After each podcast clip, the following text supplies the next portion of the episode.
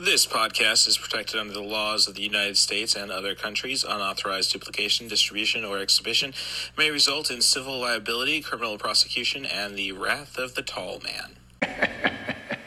Boy! 90 for Chill, the podcast, proudly presents to you Ali's Accessories Shop on Etsy's Trash Feature Review.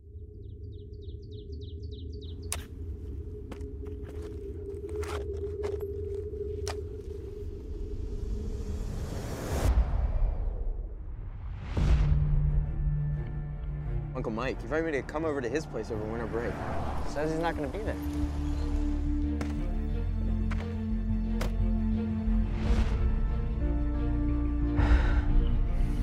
Medics on the scene found the victim's body was cut in half. Authorities are saying that it was a black bear.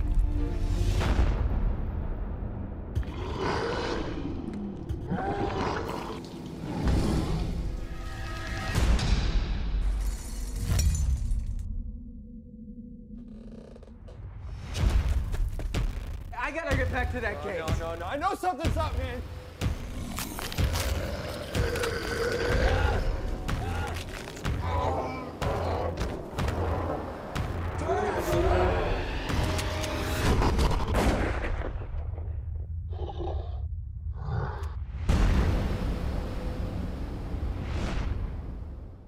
And tonight I just finished watching Uncaged from 2016, a werewolf movie from the same studio or distributor, I should say, that brought us films like Wolf Cop, A Christmas Horror Story, uh, All Hallows Eve 2. I know I saw Shatner in the trailers before the uh, feature came on the DVD. This feature really isn't too bad. I mean, it's not painful. It's just an attempt at the werewolf mythology story, very much in the sense of trying to combine, let's say, Superbad with American Werewolf in London. Needless to say, if you don't have the writers of those two features, you're definitely not going to have the dialogue. I will say the special effects are pretty good for the transformation. Uh, they still try to make the werewolf a little too human, but you know this is uh, definitely one with a shoestring budget. And I do love the element of trying to bring organized crime into it. Gives him a kind of a our werewolf protagonist, kind of a hero type element to it, as in, okay, we're just gonna drop the Incredible Hulk on a bunch of bad guys type sense. It does end up running probably 15, 20 minutes too long. It tries to be a little too clever in the end. But as I say, it's pretty inoffensive. And actually, at times, you have to kind of appreciate that they even kick back or push back, I should say, on some of the college humor, air quotes there. If it shows up on Sci Fi Channel this Halloween season, hey, it could amuse you. Little Hand says it's time to rock and roll. Bring the noise.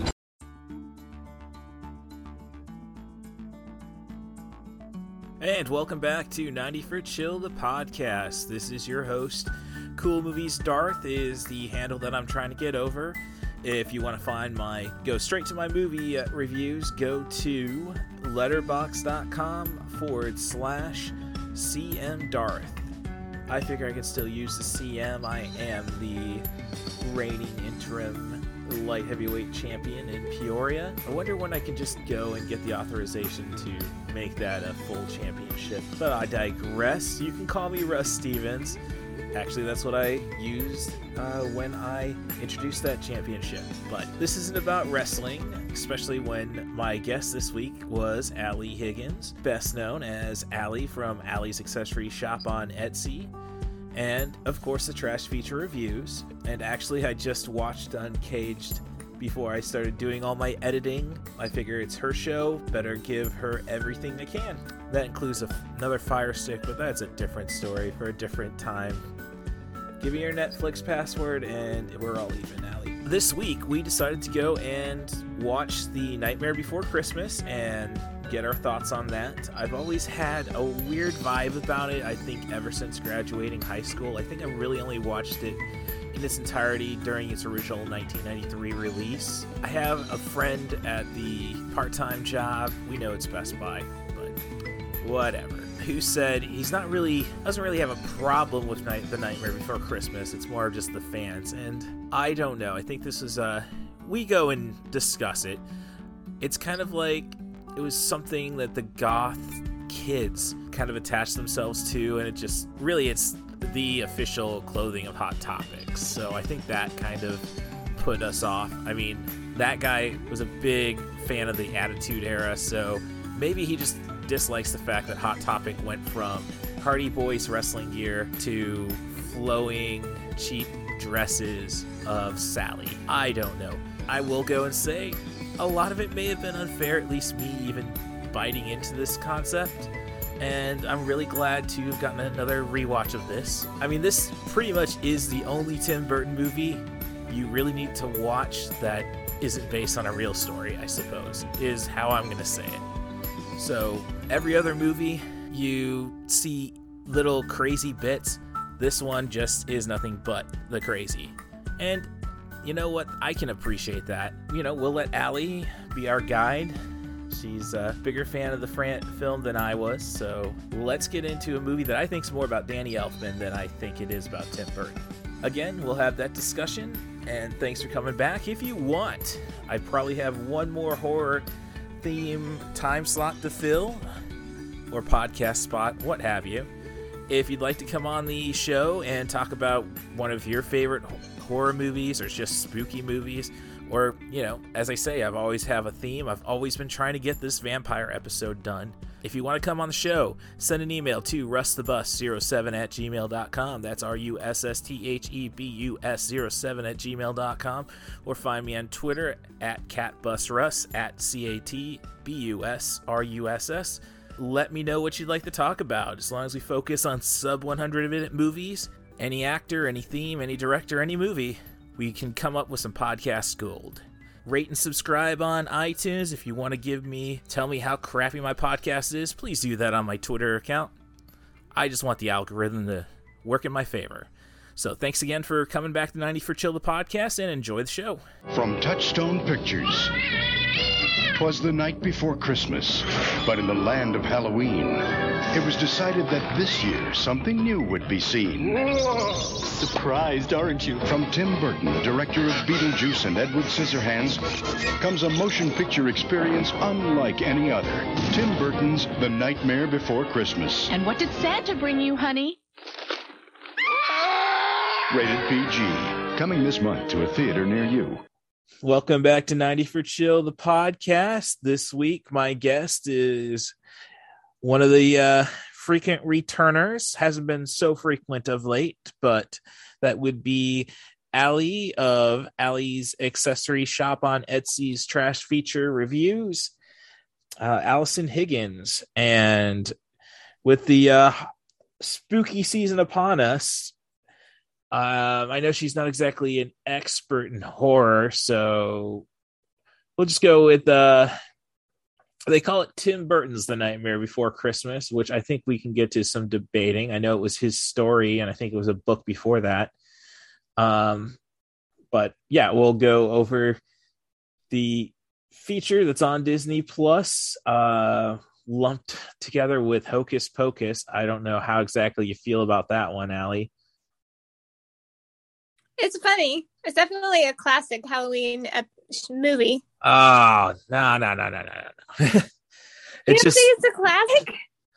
It was just way too obnoxious. Bette Midler and Sarah Jessica Parker right in the trailers. It just looks like okay, so we're setting the template for what freeform is going to be.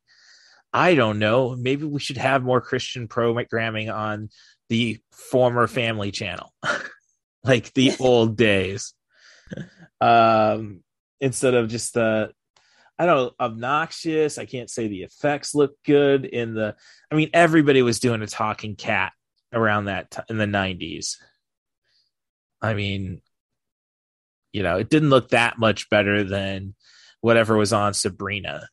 So i don't know. So it's just like i know the poetic critic uh the big sis uh, that's the poetic critic on Letterboxd, uh, is not a fan of uh, Hocus Pocus either, and she's probably actually seen it. Me, I just can't get past the obnoxious nat- nature of like. If you haven't seen Hocus Pocus, you can't judge. Bette Midler and Sarah Jessica Parker, a good one. I no, you can't. It, it's like people who keep telling me, "Oh, you gotta at least get to the third movie in Harry Potter before you can judge it." And it's like, okay, no, I didn't dig the first movie. Why am I going to sit around another another four another five hours so it gets good? You can't get me. you, you can't get me in on the trailer and no, no, it's like every moment of Bette Midler and Sarah Jessica Parker that I've seen from that feature is just oh god awful. Never mind, no, I'm not even going to go. What I'm more than familiar with the spell on you number. Yeah. Yeah. No. No. That, that totally just pisses on the original and. I mean, I know he's kind of a persona non grata, but so many of my 90s heroes are now. Uh, Marilyn Manson had a great cover that was used in at least three or four early uh, late late 90s early 2000s movies.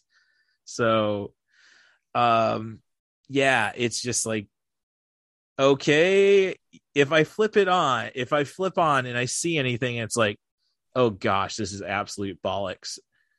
I, I I'm not gonna go and watch it from the beginning. I mean, it, it, Hocus Pocus is giving us. I think it's going to be on. If my older sister was correct, um, I'm still trying to figure out what to do with the audio for that one that I uh, skipped to dedicate an entire ten minutes to talking about how you should kill dogs in movies. Um, I, I saw that one, yeah, or heard that one. okay, yeah. Sorry to sorry to bring up the coat. I know that's pretty pretty immediately after Cokie, but like, yeah, Alex's dog should have died. That would get her mind in the right place. Um, Flashdance, which again, there uh, now that I keep talking about stuff that I had that conversation with my older sister, it's like, yeah, maybe I should have just released that. Um, so still figuring out what to do with that. I don't necessarily, I think it's a little big for a bonus, but I'm sure I can cut out the dog talk in that one. Um, but she was telling me that Hocus Pocus is going to be part of 31 Days of Halloween on Freeform, which I said well, was of course. 10 You mean to tell me you don't think that's in the top 31 Halloween movies of all time? If you really want to stop and look at movies you would relate to Halloween, like I'm sorry, if Ernest Scared Stupid gets better it feels like a better movie to me. No it shouldn't be on 10 times. That really just shows you how narrow the the um, disney halloween archive is. I mean you have like why don't you just go and dedicate like those uh disney cartoons i end up buying like mickey's christmas carol like okay i get my 30 minute movie and then i get you know an hour, half hour worth of snow related disney cartoons. Like you can't do that. You can't just show uh the adventures of ichabod crane and then like and throw mickey mouse doing some halloween crap. Like you know that at least knock it down to five times. Like I mean, when you look at what AMC and I don't even know without cable right now, um, I mean, they had their 31 days of Halloween, and yeah, I know stuff got repeated, but uh, Freeform being basically Disney Light, they're not going to show you Halloween. So, how does Freeform work? No, Freeform. Freeform's just a channel on the um on the on cable. It was uh, originally the Family Channel, which was primarily a means for the uh, uh, televangelists to have a bigger platform, and Oh. like the 700 Club is the big thing that was on Freeform uh, on the Family Channel, and then then they got purchased by Disney and they called it ABC Family, and then they just probably bought a bigger stake and now it's Freeform, so it's just basically um not really not really any different than the Disney Channel, just a little more options, I guess, for them. But what are they doing for the Halloween for the 31 days of Halloween? Well, they're showing Hocus Pocus ten times. Uh, otherwise, I Like think in a day or I don't know about in, I don't know about in a day. I think ten times during the thirty-one days, and then they'll probably show Halloween Town. All these things that I think you and I are too old for, just because like whatever. Well, no, I say that as in like somebody asked at work, another coworker, "What's your favorite Halloween movie?" Oh, I'd probably have to say Halloween Town, and it's like, no, it's not a movie to begin with. That's, I mean, ninety for chill is very like on the podcast I listen to called Screen Drafts. They have what they call um the mooch rule, which was a rule designed basically whenever they do these drafts, you can't do made for video, made direct to video, or made for TV. It's based on a dog draft they were doing, best movies with dogs. And there was a movie that was thrown in there called Mooch Goes to Hollywood, which I think Vincent Price was in, if I if I've heard enough about this movie. but it was made directly to TV. So now they made a rule basically saying, nope, you can't pull that shit on that show anymore unless otherwise agreed upon between the two drafters. I know the Stuart, Gor- Stuart Gordon draft, um, patron saint of this uh, podcast, uh, who did movies like Reanimator and uh, uh, Castle Freak, uh, another classic. Castle Freak was made for uh, direct to video for the uh, for Charles Band's Full Moon features. They're the guys who did all the Puppet Master movies, which you, um, at the suggestion of your fiance, bought me. So, Yeah, yeah. I mean, I tried to watch Critters. Uh, I was thinking about buying Critters today, and it's like, ah, I think I need company for Little Monsters. like, like, it took me 30 years to get over Gremlins, you know. Um, What do you mean get over?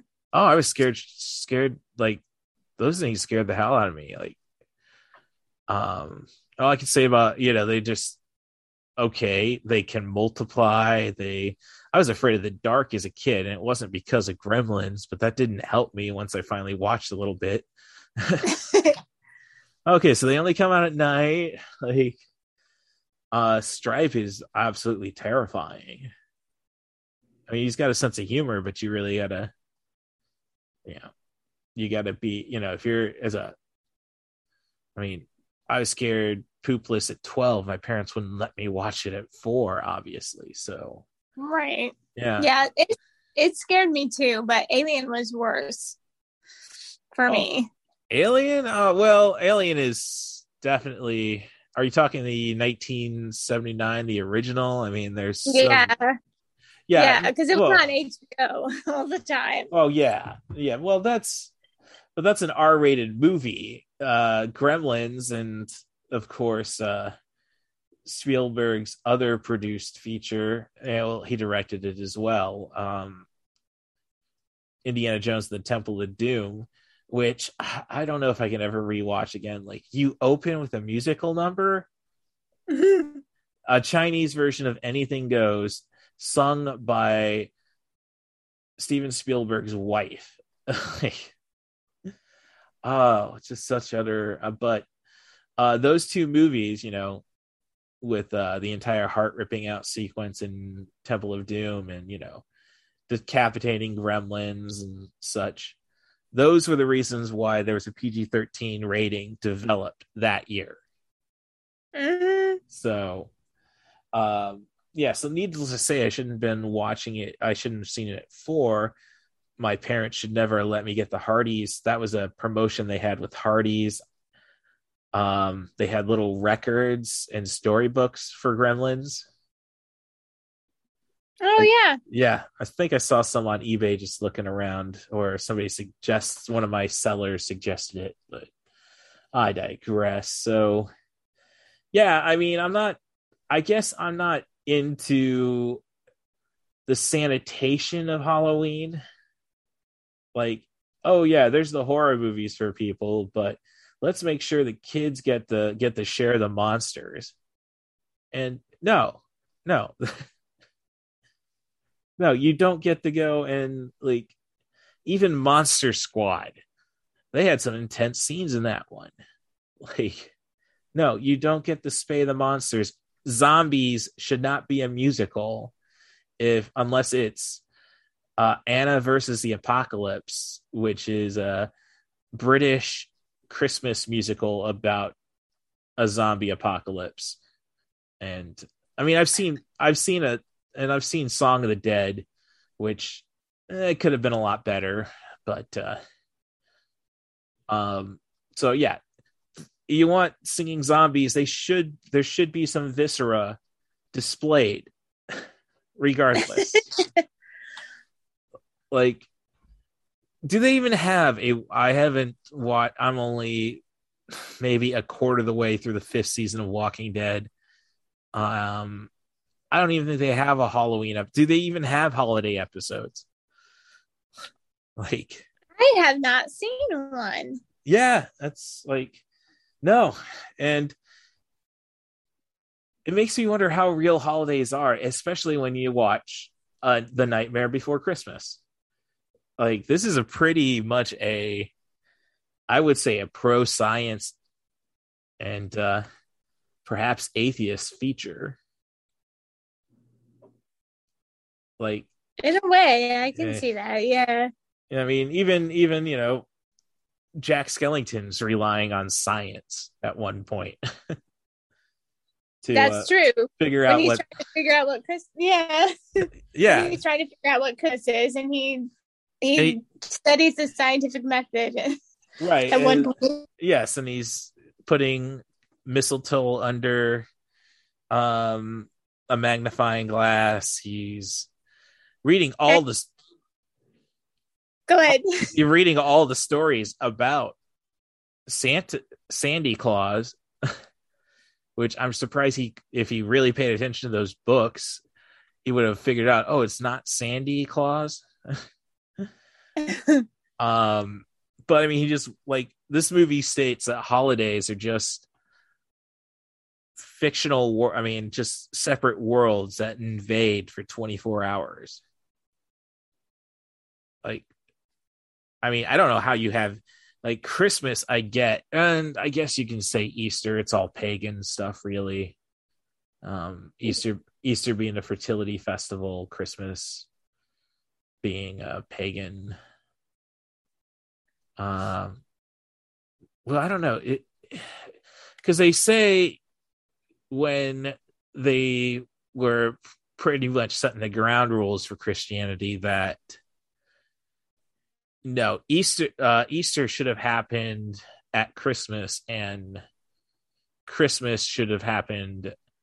Basically you're not going to get knocked up in the middle of winter oh no you're not going to you're going to get you're not going to want to give birth during the middle of winter. Well, it's not like she knew. It's not like she had a plan. It was Uh, God's plan. okay all right. So there was a plan though. Like i mean it, it, it, is he a freaking sadist? I mean you know what? I gotta throw a little job in here. Really make her work for this. Uh you know what the greeks would just say is rape with her, zeus and all the stuff he did Zeus is not in the Bible, is he? no zeus is not in the bible i don't I didn't They- think so. No, I'm saying yeah, uh, but the first gods were the at least in the Western world were probably the uh, well, the Western world were probably the Greek gods and and the Romans. Yeah. and uh I mean those gods make a lot more sense. Like they really came up with with uh with gods who were based to explain something. That's why there's so many of them and humanize them all. While God, the God, is supposed to be the man in charge and is totally unrelatable. I mean, the closest thing we got was Jesus, and then it's like, oh, sheesh. I mean, it's uh really need to show you the. Did I ever show you Chasing Amy? Yep.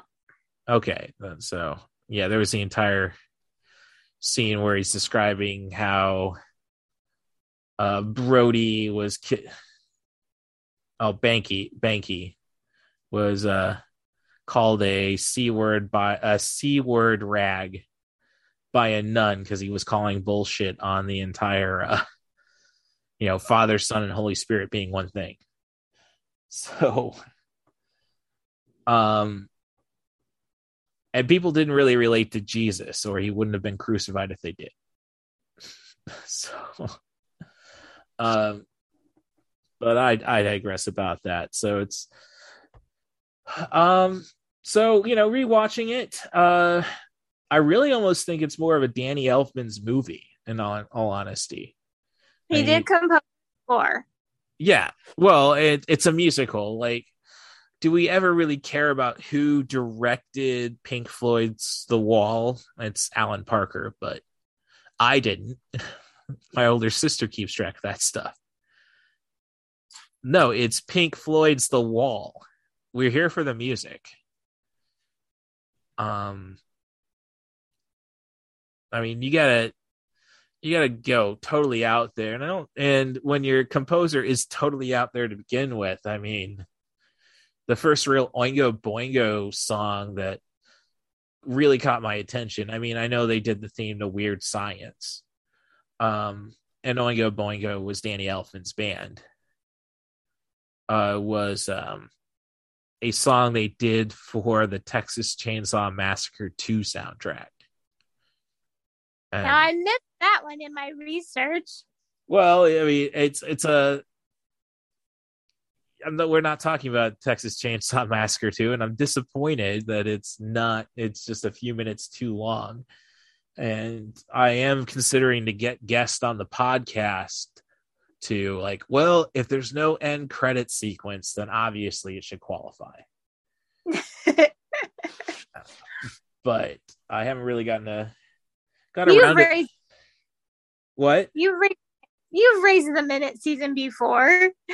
I raised it to 99. I can't I can't put it over 100. That's that's um but um it really like watching this it's kind of like okay, what are 80 gothic performers? And granted Oingo Boingo was more weird than it was gothic or emo uh or um you know, i mean, music to slit your wrist too, I suppose is, um, yeah. So it kind of makes you wonder. Well, could I get a Morrissey musical and a, I don't know what that would turn turn out to be. I mean, uh, or at I least this- know that. I know that Danny Elfman did a lot, does a lot of Tim Burton's movies. Yes. Um, I I The- know he did. He did like at least four or five of them. Uh, well, he did. Let's go back to. I mean, there's the original uh, Frankenweenie um, that Tim Burton did. Uh, but then his first real day, the movie that got it people's attention was Pee Wee's Big Adventure. Danny Elfman did the score to that. Then there was, don't know that. and then the next one was Beetlejuice. Danny Elfman did the score to that. Then there's Batman. Danny Elfman did the score to that. Batman Returns. Uh, Edward Scissorhands. I would bet my left nut on that one. Okay, I'm pretty sure he did. Yeah. Yeah, I'm- wouldn't be surprised if he's actually done all of Tim Burton's movies. I'm really need to get myself get rid of one TV just so I can uh, have a good computer station. Um, so let me see. Well, he did the score to Charlie and the Chocolate Factory and Corpse Bride. Uh, okay. Danny Elfman's soundtrack. That's a little too extreme because that'll bring up all his individual songs. Uh, composer. All right. Oh, the Forbidden Zone. That was actually Oingo Boingo's movie. So Pee Wee Big Adventure. Uh, Beetlejuice. Oh, he's kind enough to do the score to Big Top Pee Wee. Hot to Trot. Scrooge. uh, Batman. Dick Tracy, Darkman, Edward Scissorhands. So so far, all of Burton's. Mm-hmm. Uh-huh. Okay. So Mars attacks. So I think Yeah. yeah, uh Sleepy Hollow, another Burton. Planet of the Apes remake. Um Charlie and the Chocolate Factory, Corpse Bride. So he didn't do Ed Wood, I can say that but that's that's I think probably the biggest passion project of Tim Burton's. Um, Ed Wood is regard is lovingly regarded as the worst director, producer, actor of all time. Um, Ed, uh, I haven't watched Ed Wood. I have it on my. I purchased it on iTunes, but it's basically Johnny Depp as that director. Um. Oh, and this director loved to get in love to wear women's clothing too. Maybe. So uh Ed Wood. The Oh, yeah, I mean uh, there's so much there's so much reason I got to watch Ed Wood. I mean, it's got Bill Murray as a transvestite. It's got uh George the Animal Steele. Uh, that's a little old for you wrestling wise, but um probably one of the best names out of Detroit. Uh, when he got the WWE, well, when it became when Vince McMahon Jr. bought it from Vince McMahon Sr., uh, he kept George the Animal Steele on the card, but he really went and person made him live to the animal gimmick. So, and for kids, kids loved it. Um, you, uh, so George Steele would dye his tongue would would dye his tongue green. Um, he would lick stuff, and then he'd always eat a turnbuckle. Okay. Yeah, he would just go to a corner and just grab, rip the turnbuckle off, just start. Rah, rah, rah, rah, rah. You see the cotton and stuff flying out of it. What is Um, a turnbuckle? in a wrestling ring, the turnbuckles, they're well, I should say turnbuckle pad. So the rings are so what hold what connects the ropes the rings are the turnbuckles in the middle. So there's Okay. so there's 12 turnbuckles, four for each rope. Okay. Yeah. So, uh, and like I'm sure you've seen it in wrestling matches, probably when somebody takes the pad off of the uh, the corner, so they can slam somebody's head into the bolt that the pad's protecting. Um, Oh. I don't know. You watched SmackDown. That was. Did you watch SmackDown last night or? Um, it was on, but I was Uh, at class. Okay. Well, uh, I last the I just was in another room. yeah. Well, I don't know. They, I guess they didn't really say anything about it, but last weekend's pay per view, Extreme Rules, uh, it was Demon Finn Balor versus Roman Reigns, and when you th- when both guys are laid out after a spear through the barricade, Finn Balor's heartbeat to his music starts hitting, and he starts reacting to it, and eventually he goes like just invincible, puts Reigns through a table, throws him back into the ring, is about to do his double stomp, and then you hear a crack, and the top top rope just falls with him on and it's like what the hell happened? Like you had something like it was just so awful. Like you had something so cool like no it's ridiculous. Like oh the Finn Balor paints himself and is and makes him become an actual demon. And that's what they were selling. And then no no he can't survive a four foot drop off a t- off a turnbuckle. Um so yeah it's re- really really um but so uh but back to so we pretty much had defined that danny elfman has been alongside uh tim burton for damn near ever. I mean Yeah. I, I had a guy want oh i want to do batman. Well we're not batman's a two hour movie. No but if you want to get to batman like my uh ghost my episode about caddyshack and meatballs which was basically just a way to talk about ghostbusters you know as long as we'll we'll talk about danny elfman and tim burton like and then we'll get to bat batman or you can use batman mask of the phantasms to use the batman theme. It was the uh, an, an animated cartoon. Early 90s really good. Um so yeah then um i mean so danny i just i'm just saying it's like when you think west side story you think stephen sondheim you think uh or at least i think stephen sondheim and leonard bernstein i don't think about who directed it and i'm sure it's quite the accomplished director i mean hell spielberg's directing the remake this year Yep. December is when it comes out. All right. No, not that one. Okay. So the original was eh, Jerome Robbins. That's not really anybody I know. yes. What? Yes, it is. Jerome Robbins is a very big name.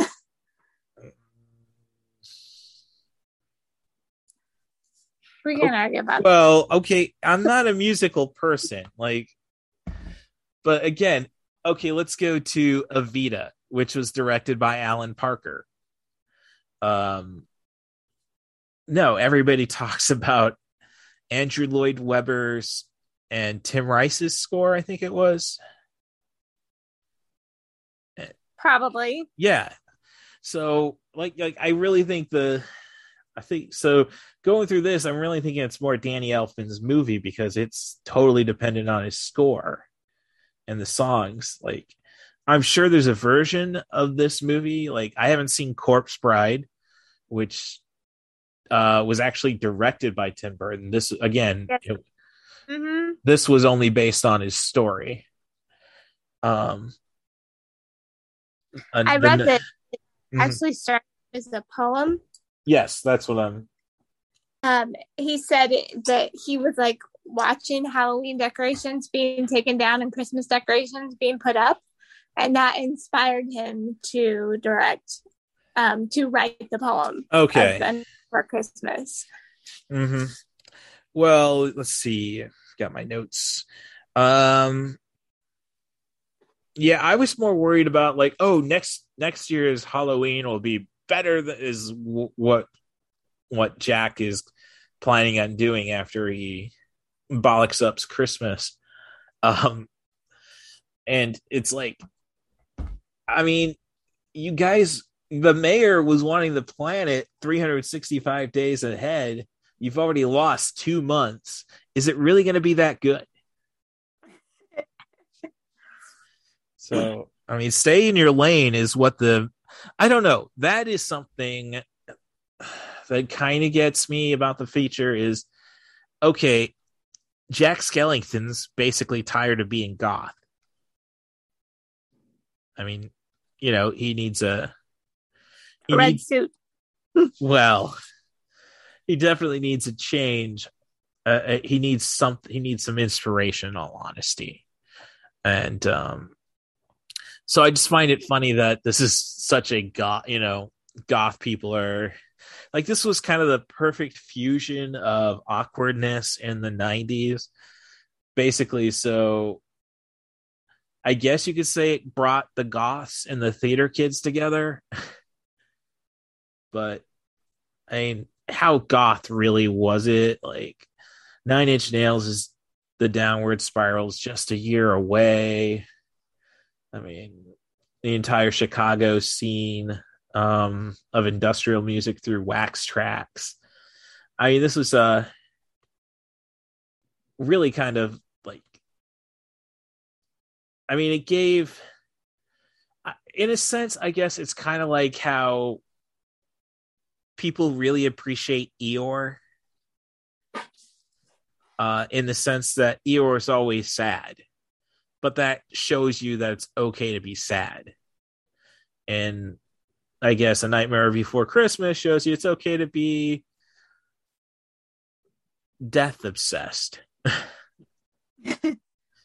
I wish I would say, I wish I could say it was about death obsession, but no, it was basically, I think, more about, oh, we could be weird I mean, we're being encouraged to be weird, and that, there's nothing wrong with that. But, um,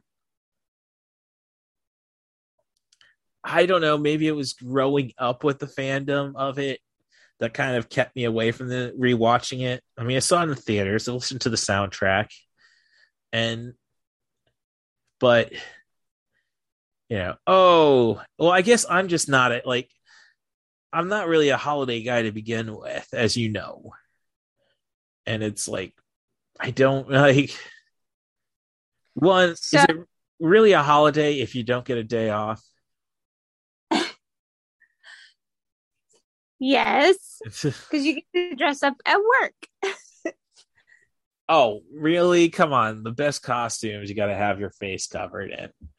Hey, thank, thank, thank, thank the terrorists. You know, can't do that anymore. Um, I don't know. I just I just find that, especially going through my Facebook feed, you know, October first. Uh, well, hell, you see it as early as September. Okay, summer's over.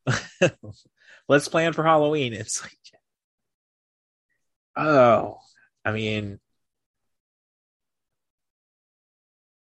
I, I it's just something that's in your i guess halloween is in your face when it comes around and i guess nightmare before christmas fandom is like in your face all you all the time. Um like oh i mean the movie said it's okay to you know celebrate halloween after october 31st i it's just like I guess it's something when you see a fandom develop, and from me being a nerd, obviously, it's like,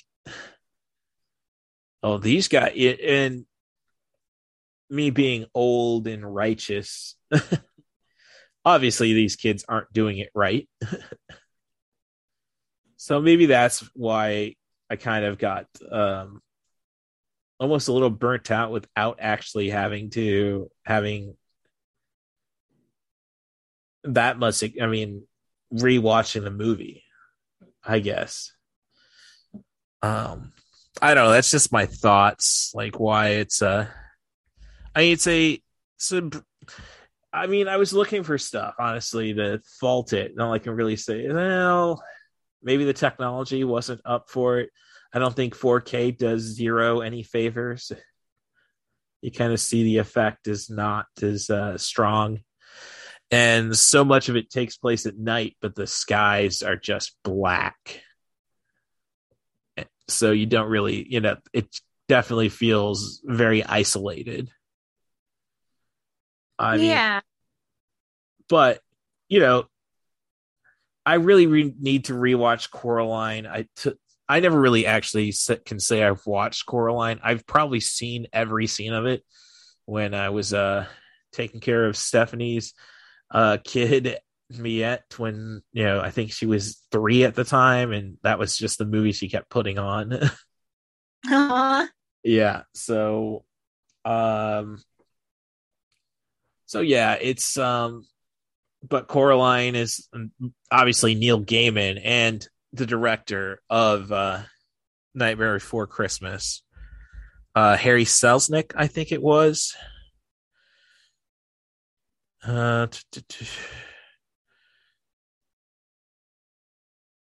yeah. Uh, yep. Harry, no, Henry Selick. Henry Selick. Yes. Um. So, but you watch this movie, and it's kind of like, also like I kind of wish Beetlejuice and Batman Returns had not have ha- uh, been shot and filmed before this because you really don't need to see Beetlejuice or Batman Returns if you watch The Nightmare Before Christmas. It's really, I, I guess, another thing I have about is like it's this prime Burton aesthetics all in one place. It's just the one stop to go, and it's like maybe I want to go to those other features. Yeah, So- you can definitely tell it's a Tim Burton movie. Well, I mean, yeah, I mean, I mean, there's so many things like the snake, snake, like oh, that's straight from Beetlejuice, and never Yeah, mind the winter. I'm sorry. the stripes. Oh yeah, stripes, uh, a lot of worms and stuff, snakes. Um, but a lot of non-traditional characters. yeah,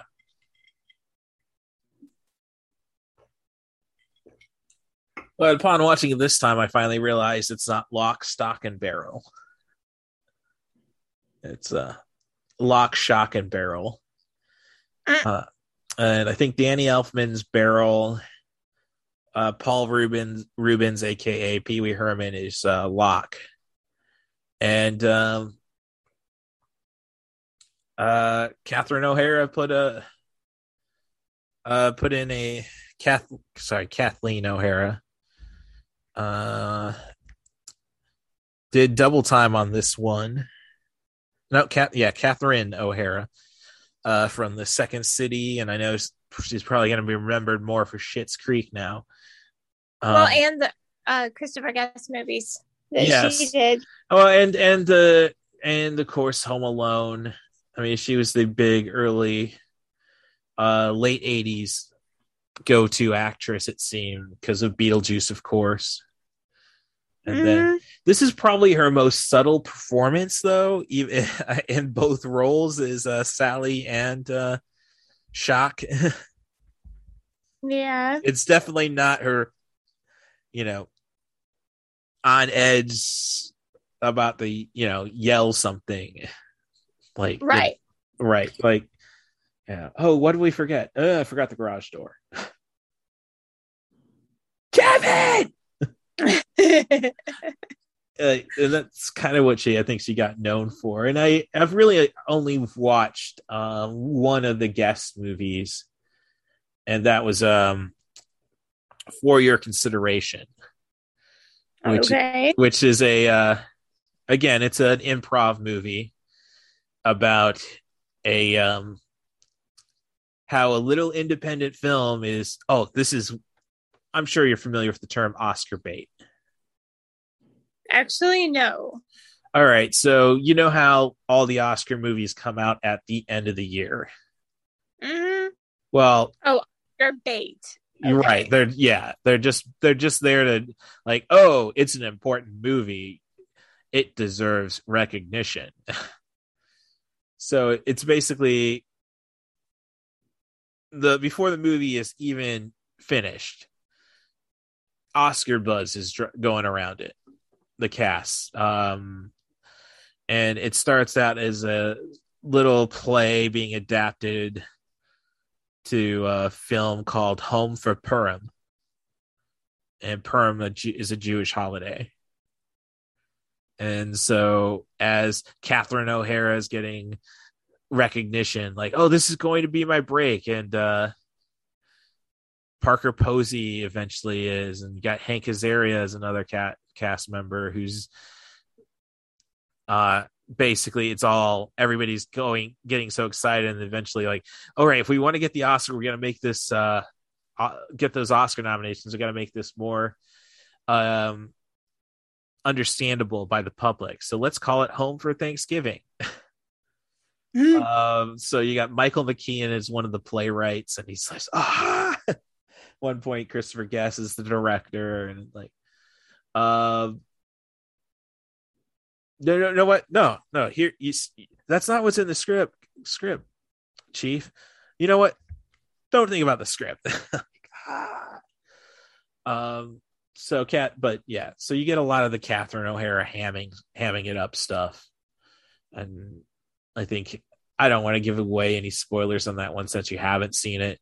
Uh, it does give you Fred Willard though, wearing a um, really gelling up his hair like he's um, John Tesh, if you remember your uh, Entertainment Tonight host and stuff. Vaguely, yeah. Yeah. So yeah, no, Fred Fred Willard should not just have his hair up and gelled. Um, I think he, he's probably best known for Fred Willard's probably best known for his line about in Best of Show. Can you imagine in some countries these these animals are delicacies? um he's also in WALL-E as the president who sends everybody off on the spaceship. Basic when uh, a lot of stuff. Bit player, rest in peace. Um, yeah, I I can't really say kept track on what Christopher Guest is doing. I, I mean, it, it it's weird when your parents are at retirement age. like, you know what? They might just be knocking this shit off, man. they don't have mm-hmm. to work. I think we should have had at least one more Mel Brooks movie between today and Dracula Dead and Loving It, which definitely is his weakest feature that I've seen, but eh, it's got its moments.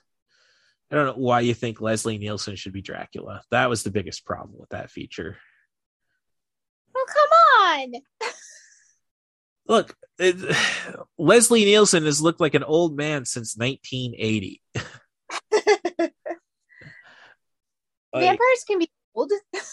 I'm not saying they can't be, but I'm just saying you're you're kind when you're trying to draw parallels to a movie where Gary Oldman was the vampire. you're you're just like, oh, it's a it's a slapstick um laugh a minute comedy tack jerry Le- leslie nielsen name that'll that'll make bank it's like you know it's it's like no it mel brooks's name is what will sell what will sell the movie like i love cary elwes but and i could definitely and cary well elwes is a Robin Hood in tights is a good idea. But if you don't put Mel Brooks' name ahead of it, it's not going to draw me in. Like maybe if they somehow like you know Mel Brooks was just as prolific a producer as he is a um, director. Maybe Disney should have thrown some money his way just to put some executive producer credits on it. It's like when um bloody Arachnophobia came out, and, I, and you could even say uh, the Goonies and uh, Gremlins. Steven Spielberg presents. It's like, okay, he read the script and he got the crew together, but that's about it. I mean, Goonies is directed by Richard Donner. Uh, Gremlins is a Chris Columbus script directed by Joe Dante. Um, I didn't even look to see who actually got the script credit on uh on the Nightmare Before Christmas. Story and characters adaptation. No, he just they just took his they just took this they took the story and characters. Otherwise, he Burton didn't write the script or um. So this is kind of in the same vein. It's I mean, yes, it does hit all the Burton points. It's a tribute. It's a tribute to him, and I kind of think this is might have been like um acknowledgement of what's are things to come because he has Ed Wood, and then Mars Attacks. Mars Attacks. I do need to rewatch. Some people say, "Oh, it's gotten better," and I'm like, eh, "I was getting a little." I think it was getting a little worn by the time how many times I'd seen it. Um, but after that, and my older sister's very big on pointing out, he's just become a director for hire. Like Tim Burton. Yes. Oh. Like, well, I mean, I have not seen any of the Alice in Wonderland stuff, and I've been talking to coworker my coworker at who's obsessed with Alice in Wonderland. I'm not really a fan of Disney's Alice in Wonderland. There's some elements I love. I love the Cheshire Cat. Um, I mean, as a guy who loves the Matrix and can't wait for, you know, they might get my ass out to the theater to see Matrix uh, Resurrections. Um, I don't know. As long as it's going to be on HBO Max, it's like, the I don't necessarily want to spend the twenty dollars. I I know it helps, but still, um, so liking the so White Rabbit is something big in the Matrix, you know, down the rabbit hole, all that stuff. Um, so I've picked up a bunch of the Funko Pops, the pot smoking caterpillar. The I I keep trying to figure out where I can put a ten inch Cheshire cat. I can't find the small version of it, but Walmart's got plenty of the large one. um, and I finally got the. So I got. I mean, I got. I mean, Alice in Wonderland. Basically, there's there's some great elements, but I don't think it works as a movie. And I've never had any inspiration to go and see Tim Burton's two adaptations. Yeah, I haven't seen them either. And I mean, Helena Bonham Carter as the Red Queen, that sounds interesting. I mean, I mean, Stephen Fry is the Cheshire. There's a lot of stuff that's good, but it's just again, this is like, do I really want to dedicate the two hours to? Um, it might be something to see. It may. He tells a story. Well, I don't know about that. that's the problem. Like, since um yeah since uh at least sleepy hollow it doesn't feel like tim tim burton's making tim burton movies i guess. Um uh mrs Pe- miss miss peregrine school for children. Yeah that that was good but i mean you know it's an adaptation so it's like just doesn't feel like his i guess Oh, so you think he needs to do something more original? I don't know. I mean, I mean, the fact of the matter is, he really hasn't. He's done Frankenweenie.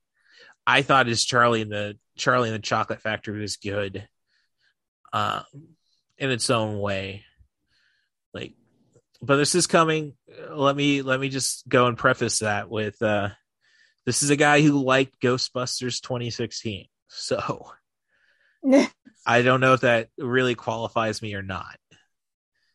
Um so it's uh but Planet of the Apes was just such a like such a kick in the balls. And Sleepy Hollow, I mean that was it had well it had Christopher Walken as the headless horseman, but I mean, how much Christopher Walken are you going to get out of that performance? mm-hmm.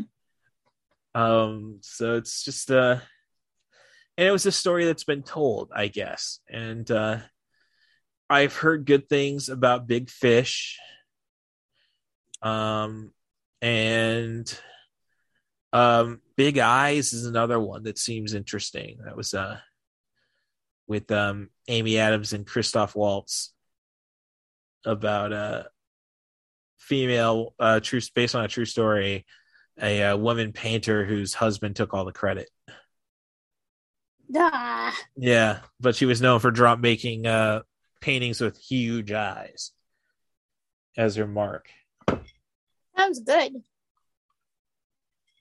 As long as Christoph Waltz gets to be Christoph Waltz, it should be yeah, it should be good.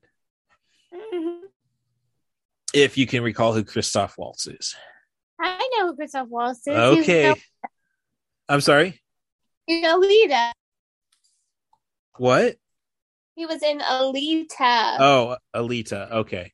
That's the film that comes up to you. He's won two o- he won two Oscars and for doing Tarantino. Bastard, right? He won one for Inglourious Basterds and he won one for Django Unchained. Ah. And a lot of people complain that yeah, but he's only playing Christoph Waltz. he doesn't you're you're looking for the uh I think he's I want to say he's actually Czechoslovakian or he's Austrian. He's not German, but um I just hope he's in the new James Bond movie because he didn't get killed off in the last one. And uh definitely should do more with him. Um so let me go through my notes. Do you have anything that really stood out to you? I mean, I haven't really asked you what you really feel about the movie. Um. Oh, we haven't even talked about the Oogie Boogie Man. Oh, you see, that was one of those when I was researching that a little bit, it was kind of creepy that, oh, this is the guy who was the big lipped alligator in um All Dogs Go to Heaven. Yeah. It's like, And oh, I mean, hell of a performer, uh, Ken Page. Yeah. But it's like, I just, um, He was old Deuteronomy and Cats. okay. I know And he's. Mm. Go ahead. Oh, go ahead. I'm looking over his filmography right now. Yeah, and he was in Ain't Misbehavin' on Broadway. Right. Uh, I know he's in Dreamgirls. His song really stood out. Like, Oh yeah, I mean that's that's his go-to. yeah. Um, yeah, Cats, old Deuteronomy. Uh, hey, let's see. He was on the show. He did a voice for Duckman, if you remember that show. No, Uh, okay, it was on. It was on USA. It was their first attempt at a edgy cartoon. Um, Jason Alexander as Duckman, Private Dick slash Family Man. Hmm. Yeah. Yes. Yeah. I remember now. hmm So, so obviously he's definitely more of a theater actor though, because he's not that old. Uh, younger than my my mom, and uh, but he's only really been at thirty. He's only got thirty two credits on IMDb. So definitely not uh, as prolific as a bunch of uh, um for you know an anglophile like me like oh englishmen don't turn down work like so um let's see let's see address the fan base the crappy halloween that's gonna follow uh very atheistic well when he was doing i just the thing i wanted to talk about uh when you cut open a teddy bear Like- is that a dissection or a vivisection?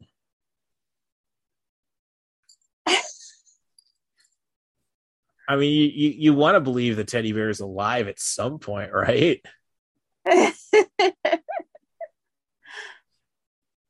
So, um, yeah, I don't really think I have. Uh, the only other thing I could I, I'd like to bring up is I'd like to suggest, um, to my listeners, uh, not necessarily to you. I don't think you would dig it. It's a uh, Japanese movie called uh, Ichi the Killer. Uh, it's from the um, prolific director Takashi Miike, and there's a um, character in it. He's actually the um, lead of this movie I tried showing you, and somehow I found a DVD copy at a disc replay of the Last Man on Earth, the the la- the last the last life. I can't. I'd have to grab the box, but um, so the lead actor pretty much broke out internationally from his performance in uh, Ichi the Killer, who's and these characters are is a yakuza enforcer and a super masochist, and his mentor at one point, like. Now this is a soccer hooligan thing, or a football hooligan thing. Um, I don't know if you'd ever heard of a uh, Glasgow a Glasgow grin, uh, Chelsea smile, which is basically where you um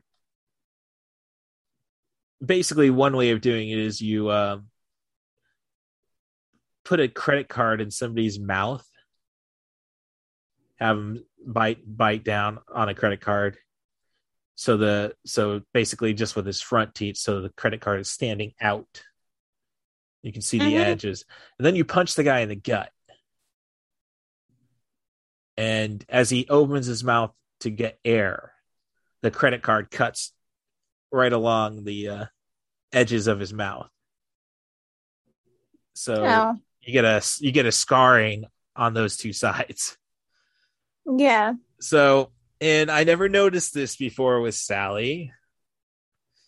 Um, she's got the say she's got her this from the ends of her mouth. She has sewn sewn into her cheeks. Mm-hmm. So it's like, oh, and then there's a scene. There's a scene when she sneaks out by jumping out of her window, and that's like how the uh, and Ichi the killer the uh, character dies and he's just laughing the entire fall but he's got the same but basically he's got he's using safety pins to keep his mouth together so just a weird twisted thing. I mean uh as i say i love Ichi the killer. I know they keep people say oh i can't wait for an american uh remake. And it's like you can't have an american remake where the titles like the title comes out uh, rises out of our lead characters come it's a real oh it's such a just over the top violent movie. Um let me see. Just trying to find that actor's name. The last. The last life in the it's last life in the universe. Uh, the actor's name is Tadanobu Asano. And uh, they do some great stuff with the fact that he that his mouth can kind of be extended. At one point, he somebody tries punching him in the face, and he's took all his clips out, his um, safety pins out. So he basically opens up and lets them lets the punch go right into his mouth. and then as the guy pulls his hand out, oh rips a lot of the flesh off.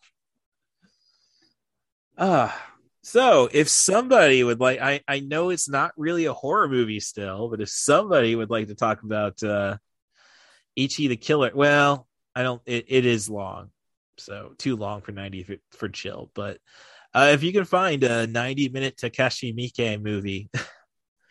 send an email to russthebus07 at gmail.com. That's R U S S T H E B U S 07 at gmail.com. I'd love to chat about that one. And uh, just to let you know, um, we can go and push this uh, closer to Halloween, this episode drop. Um, I have got a guest for another episode to record. So it's a horror movie called Stage Fright. That might be something up your alley alley. um, it's a Italian slasher movie. Um, feels a lot like a giallo movie. Uh, giallo is an Italian uh, crime, crime murder genre. Um, but it basically so uh, this play that's going to run out of money a musical that's going to run out of money based around a serial killer in an owl uh, costume. Um, looks like they're going to be down on their luck. They're one of the uh, act the lead actress skips out on rehearsal to get her ankle looked at, and at the hospital they go to, which they were just looking for a doctor to take a look at her ankles. They actually go to a mental hospital where somebody escapes, uh, kills kills somebody, and then they like, well, no, we can just go and rewrite the script a little and make it about this guy, not knowing that he's in the uh, he's hiding out in the theater, and they're locked the entire theater for the night. so, lot very creepy uh, as I say, it might be up your up your lane because of the theater element of it.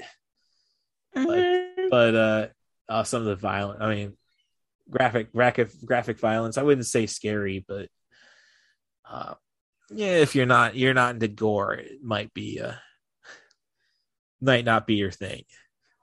But I've gone through my notes. Um, so what do you have to offer? Stuff you want us to know? You said you did the research. I did do some research. Um, well, my favorite quote was from Santa because he goes, "Time to Christmas." Of course, there is. I'm Santa. that was my favorite line in the whole show. Because that poor guy got pushed around a lot. He didn't get scared at all. Oh, brave. I don't know. I did not like him killing the last. My bugs, my bugs, my bugs, my. Bugs. You're Santa, man. This isn't robot chicken. He gave them snow though. After at the end, he said "Merry Christmas" and Yeah. how they exchanged. He was very tasteful. I Oh, don't then my- know. I I kind of I don't know what the why the kids were all like. I don't. Maybe I've just become way too jaded. If I get a shrunken head in a basket, like you know, I guess the problem with this is it could encourage Satanism. Like, I mean, I don't think there's that much ritual sacrifice in Satanism. I have not looked into it. Um, philo- philosoph- philosophically, they seem pretty, uh, like, I don't know. It's like basically, you know, all all Satan did was ask why. That's that's why I'm not, you know, that's why it's kind of like not that cool with God, you know? It's like he just asked questions. It's kind of like we all love um Crowley Crawley and uh Good Omens. and he, he's only a demon because he asks questions. Um which really comes back to the fact that, you know, the next feature that well Henry Selick did direct um, some other features before Coraline, and I'm not. Uh, um, one was the uh, adaptation of James the Giant Peach, which just doesn't work. Uh, it's not one of Roald Dahl's best best stories, anyhow. I think is the general consensus. Um, really that's about all there was between here and well he did the movie Monkeybone which deserves a rewatch i'm gonna say um like it, i think this probably had more to do with killing uh the lack of success of this feature probably had more to do with the uh uh decline of brandon Fra- brendan fraser than the sexual harassment uh nobody walks out of this movie well like at least not immediately. Um, Bridget Fonda was in it. Chris Kattan, you know, nothing's really happened with him. A lot of hell of a cast. I'm looking at Monkeybone right now.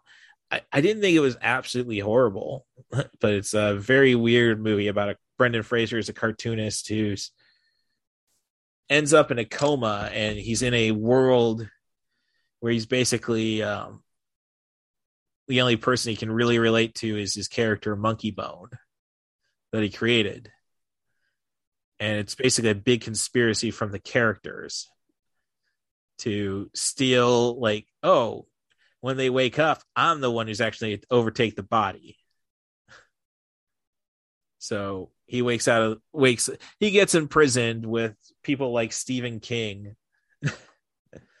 like I can't remember what character took over Stephen King that he wrote. Like Edgar Allan Poe was replaced by the Raven. and in this little comatose world and then uh like oh my god that's scary. Oh you're such a pussy steven. So it's uh, it, it's got a potential. I think i saw a copy of it disc replay but um i mean it's a hell as i say hell of a cast when you really look at it. Just um i don't know chris Kattan is weird in it but chris Kattan's usually weird. Um, but yeah, so that's basically. I'm surprised he got to that. So after two misses, because James the Giant Peach, I think, is a definite miss, and Monkeybone was a financial flop. um, you get to um, um, my, the only other point I wanted to make uh mm-hmm. was that um, Long Live the Pumpkin Queen, the sequel to The Nightmare Before Christmas, is due out in July 2022. Okay, that's interesting. Yep. You know, we didn't really talk about. Um, I know we talked about Danny Elfman, who did all the singing for um, uh, Jack Skellington. Um, as I say, he was the front man at the very least of Oingo Boingo. Uh, we didn't talk about Chris Sarandon. Um, True. Yeah, you know, we, Princess Bride. Yes, Princess Bride. Well, he's probably best remembered, I think, for Fright Night, the original Fright Night. Uh, I haven't seen it. My mom loved it. I know he's in Child, the first Child's Play as well. Um, and I know he's the reason why Susan Sarandon's last name is Sarandon. Um, which is kind of, I really wish he would have had more to say back at um, Wizard World. because we saw that panel with him and um, Cary Elwes talking about the Princess Bride. Mm-hmm. So, um, yeah, I mean, uh, I don't know. It's like uh, taking a look at his all filmography, actor, like, all right. There's game, lipstick, sentinel. Yeah. Yeah, I mean, it didn't. He really didn't work that much. I mean, up to uh, Princess Bride, and then Fright Night, and then he's kind of, uh, yeah, I can't really say.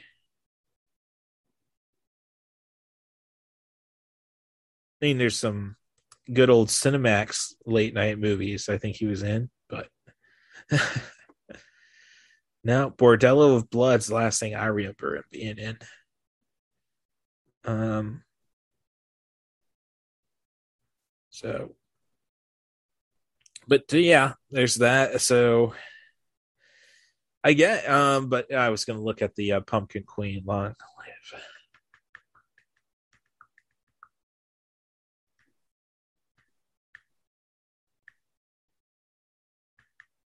You sure that's a thing? Because I do not see it coming up on ID, IMDb. Um, I'm not sure. It may be a book. Oh, well. Okay, this is an audio podcast. Starts talking about moving pictures. Like you can't expect that out of me. Sorry. I mean, granted, like, I mean, if you want to, I love writing. So if you want to uh, follow, see what I have to offer, or even inquire about my uh, Z budget zombie comedy based around profession, independent professional wrestling, Main Event of the Dead, visit maineventofthedead.com. You can drop me an email, russthebus07 at gmail.com if you want to uh, offer suggestions on how to get out of uh, developmental hell. If they could make three ultimate death match movies, there's no excuse. Um, and yeah, so you can uh, just do that with the email address, or you can follow me on Twitter at catbusruss. That's at c a t p u s r u s s. And uh, just uh, as I say with my Twitter, that's where I want all the hate stuff to go to. If you if you don't hate the podcast, give it a five star review on your favorite podcast app. Subscribe, help me with the algorithm there. Hate me on Twitter. so, um, Allie's all you got really going on right now, I guess, would be the um, the uh, show at the um, There's a show at View Church. Yeah. Um, for November. Right, right. So that's out on uh, Duncan and right between Duncan and Windsor. Uh, Kirby. It's on Duncan between Kirby and Windsor. Um, I can attest to that. Hopefully, you'll find the square. You have one of those probably still. If you can't find the fire stick, you'll have the square. the square. the square is probably in there, but of course, you have an iPhone now, so it's not going to work. but um uh, yep. So Allie's accessory shop on Etsy. That's A L L Y S A C C E S O R I E S S H O P. If you want to type that in on Etsy to find her, get yourself. Um, you probably got plenty of scarves still. Oh yeah. Uh, any toques? Any? I'm sorry. Oh, I was just using the Canadian term for a stocking hat. Toque. Of course. Yes, I have things crochet and some many jewelry items as well. All right. So, okay. Well, as I say, we'll try to drop this a little closer to Christmas. So, um, if you want to watch Stage Fright, I mean, you're going to be picking up another Fire Stick at some point. I know that. Um, Tubi actually has a stage fright um on there. I mean, if you can get past the first murder, I think you'll be all right. um, and uh, yeah, or you can borrow the DVD. Uh, that's another one I paid ten dollars for at Disc Replay. Like, that's the problem going to Disc Replay. Like, oh, buy three get three, and it's like, yeah, no, the three like I'm looking for the odd ones. Like I keep thinking, maybe do I grab damn Yankees? It's like I think that's fifteen dollars. I think they got one of Cocoon. That's ten dollars. um so my biggest problem is I will take the store credit when I can get it. Like I was uh hustling for an extra twenty dollars this week didn't expect the you know when you're buying marijuana you do buy by volume. So thank you skimble for being my uh being a resource. Like how am i gonna come up with 20 more dollars? Oh i got him cat food. He's fine. But uh for skim he gets he gets the what? It, it helps believe me. Um so all right. So thanks for coming back to 90 for chill the podcast Allie. um again Allie's accessory shop on etsy. Real problem right now is i can't really do trash feature review because i don't really have a lot of horror in the stack. I mean if i want to get through the a to z Real challenge was finding an X. I did find one though. a Japanese kaiju movie, actually. So if you uh once you get that fire stick, HBO Max, the X from outer space. so uh as for my audience, thanks for coming back. Thank you very much, Stacia Hardin, for uh being an inspiration and keeping me going, and everybody else who knew you. Uh, thanks again and have yourselves a good night. Bye. Can I hear a wahoo?